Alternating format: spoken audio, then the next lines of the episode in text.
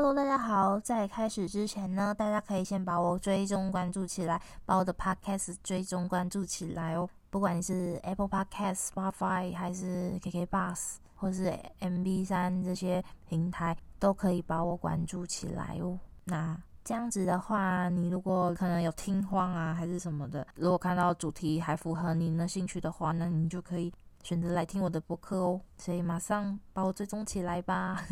好，那故事开始喽。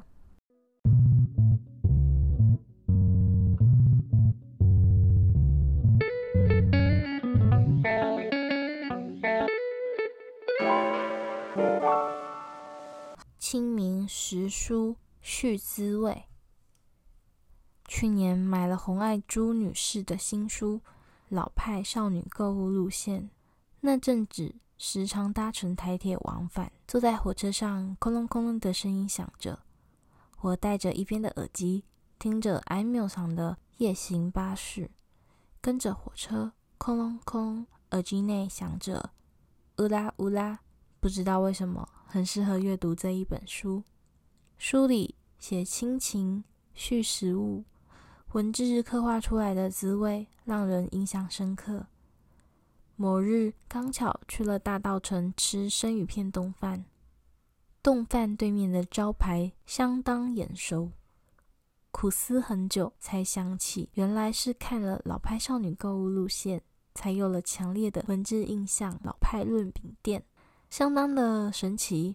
总之这本书让我读得津津有味，也顺势呢回味起自己对食物的记忆。最近看到了一篇贴文，是关于。会在台中中区的中央书局，居然复刻了洪爱珠女士书中的某一道菜——琥珀蒸肉饼，而且只剩下一周可以前去品尝的时限。于是我便不顾雨天，撑起了伞，来到了这家书局，只是为了尝尝文字冲破意象到我嘴里的滋味。原来老派少女购物路线所说的咸冬瓜是这样子的滋味。似乎又比我原先想象的味道淡了一些。原来学会做一道老台菜是这样子的感觉，于是想尝试做出一些老式的点心或是台菜，这样子的想法悄悄的在我内心种下了一个菜栽。时间来到了清明，我骑着机车，突然想起今年似乎没有吃到超阿贵。阿妈做的草仔粿是我吃过最好吃的粿。我想亲人的手作料理都是大家心中的第一名，也许是口味相符，也许那是记忆最初的滋味。不过对于阿妈草仔粿的印象，大概是因为小时候都会去后山上的菜园，那是一个时常会有山猪来攻击偷食的一个菜园。下去菜园的山路相当的崎岖陡峭难行，甚至一不小心会遇上蛇，并且与蛇面面相觑。记忆中，那时也是清明时节，有一说是超阿贵南部用的是艾草，北部用的是鼠菊草。刺卡，以前寒冬过后，只要是路边就会冒出鼠菊草的小黄花。这时就能知道春天来了，也是清明时节的来到。阿妈让我帮忙采集鼠菊草，并跟我说这个可以给金箔做好吃的超阿贵。听到是好吃的超阿贵材料，马上兴奋地在茫茫的菜园里玩起寻找鼠菊草。阿妈还告诉我说，鼠菊草长得很像杂草。我当时心里想着。这个像杂草般的植物，居然可以做出好吃的超阿贵。当现在真正想尝试制作时，才发现鼠菊草相当的不好寻找到。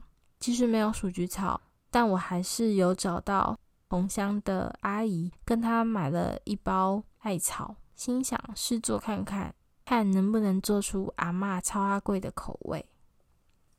拿到艾草的晚上，接到了一通阿嬷的电话。除了日常的问候、闲聊、话家常，我也询问了阿妈：桂皮是用糯米粉吗？阿妈笑了一下，说：“她才没用粉呢，是用糯米磨的。无奈磨米做桂对我来说实在是太不容易了。既然糯米粉都买了，那就试试看吧。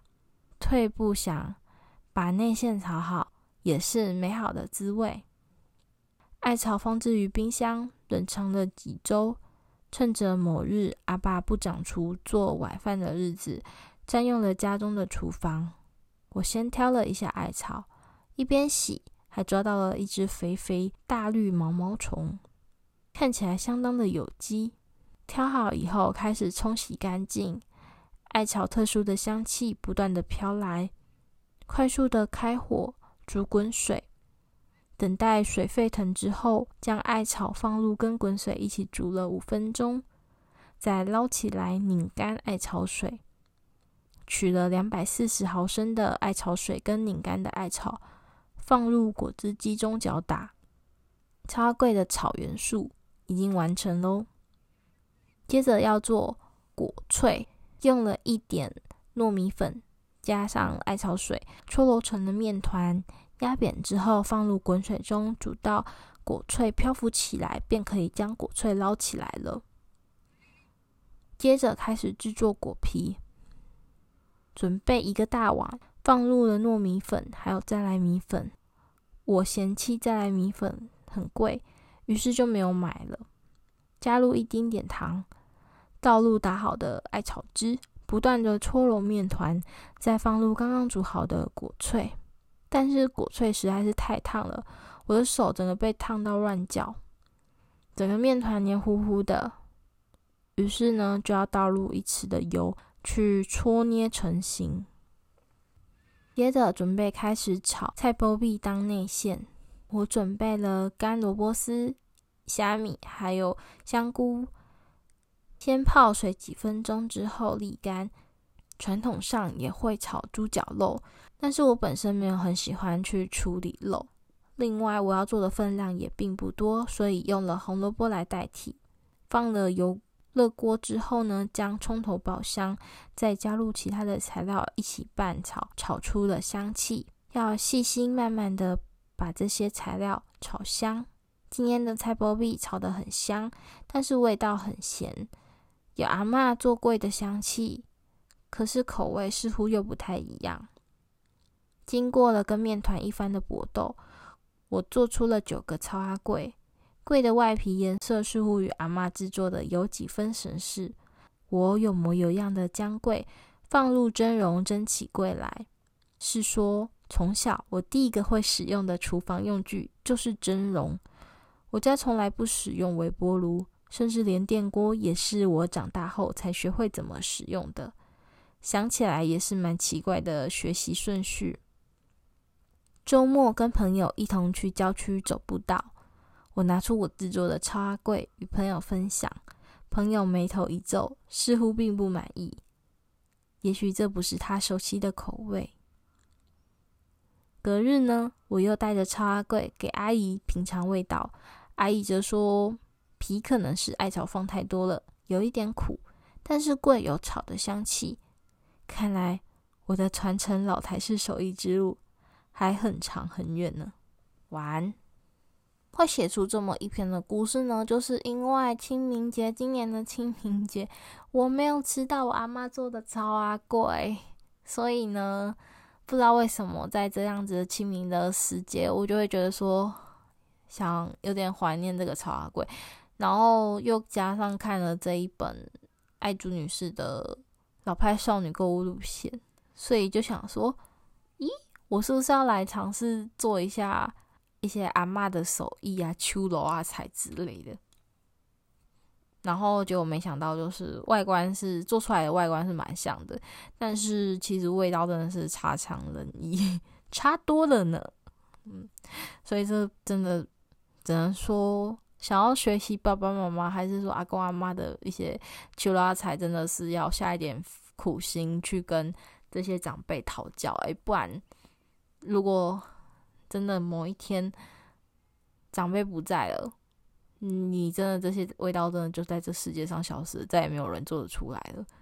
除非有人知道怎么做，不然这些味道就会真的消失在这个世界上，真的是其实是蛮细思极恐的一件事。所以，嗯，写了一篇文章告诉大家，真的如果有那么一咪咪的厨艺的话，可以跟家里的长辈讨教一下那个长辈的味道，不是长辈的味道，长辈的手艺。真的可以把它学起来，把它传承下来，让这些美好的滋味得以延续。